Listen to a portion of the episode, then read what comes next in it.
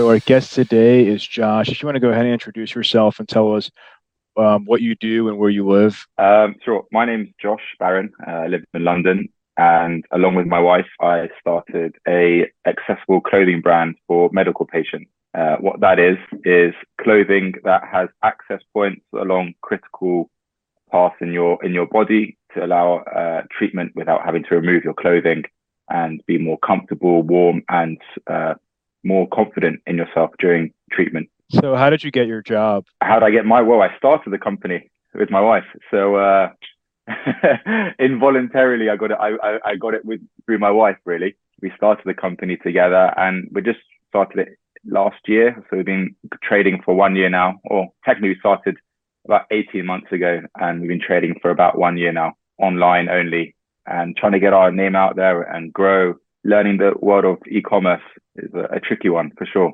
So, how did you even get the idea for it? So, it comes from a personal story. So, prior to COVID, uh, March 2020, I was in property development and investment. My wife was in marketing for a newspaper, but my wife was pregnant. And then, unfortunately, just as COVID hit, she was diagnosed with breast cancer. So, through my wife's own struggles and own pain and own difficulty, we realized that she was struggling like everybody else. Um, she, because it was COVID, she had to go to hospital by herself, do her treatments by herself, scans by herself. It was a very lonely environment for her and one that made her have to rely basically all on herself and a few nurses that were there on rotation because of COVID, people getting sick and not having enough staff. So over FaceTime, my wife like, you have to get me something like I'm sitting here freezing with her treatment, she had to wear a, a, a, cold cap on her head to try and preserve her hair, which made her even colder. So she was wrapped up in blankets and towels. They weren't allowed to have hot water bottles because of health and safety.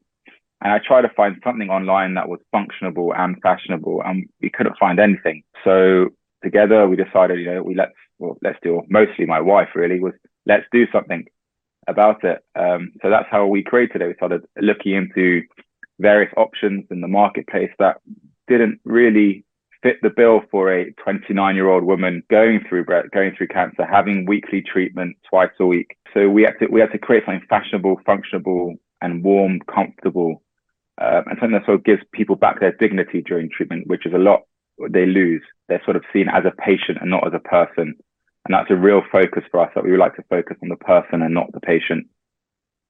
As of right now, how are you getting the um, word out? Is it more B two B or B two C? Like, what does that look? So, in in terms of sales, it's mostly B two C. We are focusing our efforts. Or originally, it was completely organic for the first, I'd say, eight nine months of of our sales. It was completely organic with Alexia promoting the product on social media via Instagram, Facebook, and TikTok.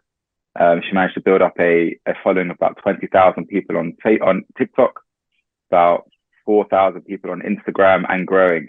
After then, about eight, nine months, we sort of, sort of saturated the organic growth and we started to look at uh, advert through Meta, which we um, started in about, when was it, February time, um, sort of advertising via via Facebook and Instagram. So have you have most of your sales been the UK or a lot like in the US, or what does that breakdown look like for you? So at the moment, our breakdown, I would say, is about 75% in the UK, um, about 10% US, 5% Canada, and about 5% Europe as well. The, the issue we have in Europe is because our lovely country decided to exit the, the European Union, people in the EU are reluctant to pay the uh, the import tariffs that they have subject onto them when buying from the UK, whereas places like America, Canada, Australia have a much higher uh, tariff level before before uh, taxes are have had to be paid.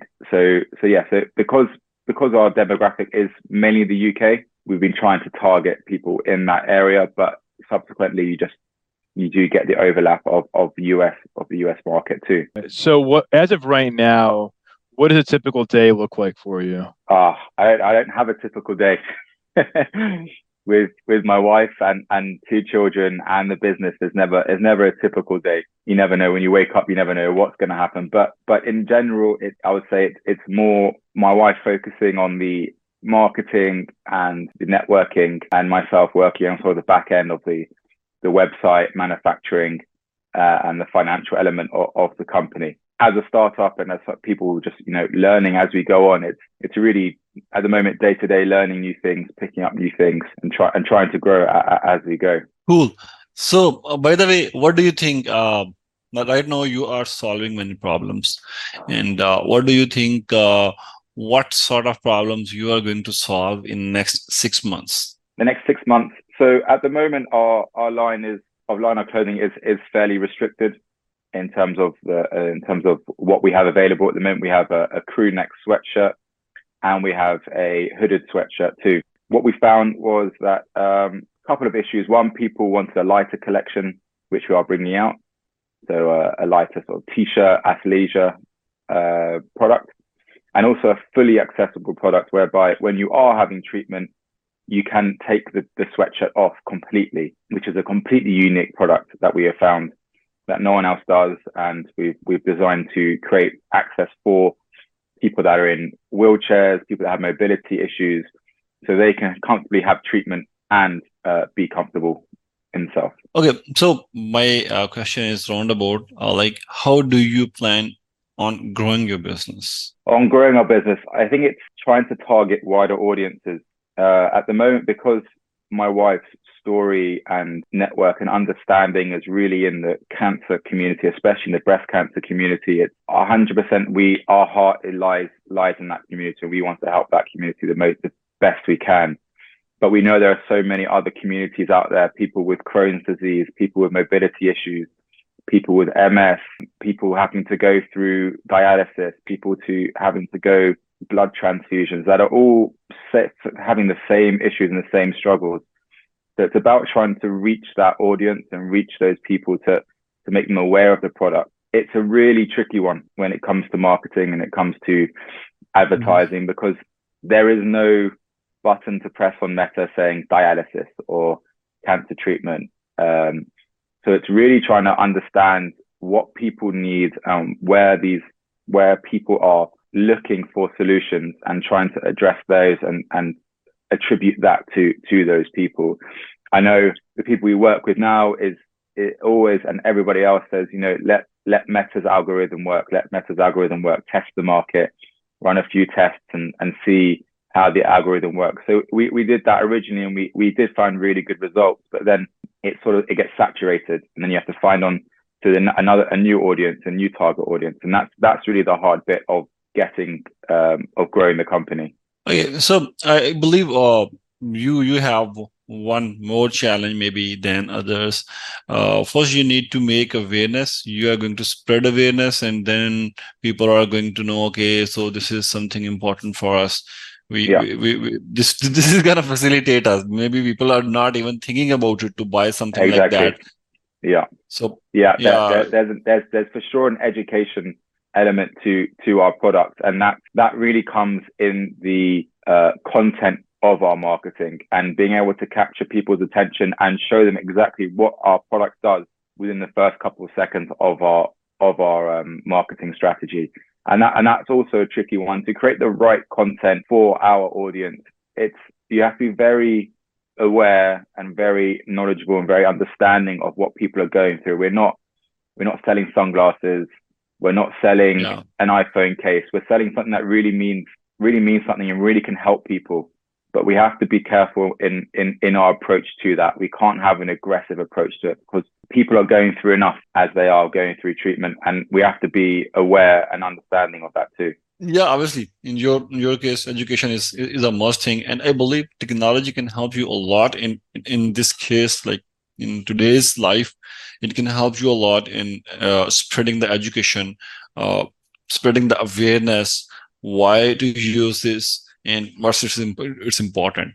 Even uh, because people are most uh, like picture oriented or video oriented they they are their tendency is more towards the videos and and the pictures so uh, probably you might have to make some awareness videos some awareness images sort of like this. So this will be an addition into your marketing team like marketing team will yeah. have to first do some awareness campaign then they will be going for uh, some uh, other aspects for sure. So okay uh, i believe uh, this uh, this business really needs technology and you are already you, you, you already have a website a, a good website. So uh, what do you think what what what are your pain points? Like still have let's say you still have these pain points in terms of technology. Our website is an interesting one so we actually were originally on wix and what we found was that was it was sufficient for when we were growing organically. But the second we tried to start marketing and paid paid advertising on meta the uh, analytics and the feedback from wix was was not good enough. It wasn't quick enough. And it wasn't accurate enough at all so we moved our website onto Shopify and we got a much better understanding of our audience, a much better understanding of the, of the channels and the, and the funnels of where people are going to and where we're losing people and what people are clicking on. So that, that, that was one pain point we were for sure experiencing, which we overcame. Another pain point in terms of technology, I have to think right now it's because right now it's just myself and my wife as the team. That's what that is our company. So mm-hmm. we we do bits of everything. So we are integrating different p- parts of AI and trying to grow our, our awareness of our company in terms of, I know, simple things like using ChatGPT to help us write mm-hmm. blogs and to give us marketing ideas and strategies, using AI to adapt our images to create more uh, awareness around our campaigns. I don't know, by change the images slightly using things like stable diffusion, Midjourney. Um, so mm-hmm. it, it is fun having having that element of creativity for sure. Um, yeah, Midjourney is helping a lot. Yeah, yeah, yeah. It's, it, it's, it's, not easy. It's not easy to, to take an existing photo and edit it via these via these websites. It's much easier to type in whatever you want if you're creating something. But it's it's it's getting there. It's getting there slowly for sure. Okay, okay. So, uh, by the way, again, uh, I was talking about uh, the Midjourney. So, uh, don't you think so? Like, uh, um, you can use it on on permanent basis. And uh, by the way, do you, do you are you using uh, subscriptions of Midjourney? So I I actually just recently subscribed to Midjourney because when it first came out, I was using it for free, and then as it started growing, I started realizing it's just impossible to use it for free. It doesn't effectively the servers are, are, constantly busy and overloaded, so you had to pay for it. So I did. I have pay. I have a paid subscription, but I haven't. I haven't. I wouldn't say used it enough to warrant the fee just yet. Okay, so uh, moving ahead, let, uh, let, let, me know uh, what do you owe to your success? I would say it's the personal journey that myself and my wife have gone on these past three years and wanting to help others that are going through the same difficulty. We know how lonely it is and how hard it is on families and friends, as well as the person going through treatment. And we want people to be able to help each other and be able to feel comfortable, dignified, and strong during treatment.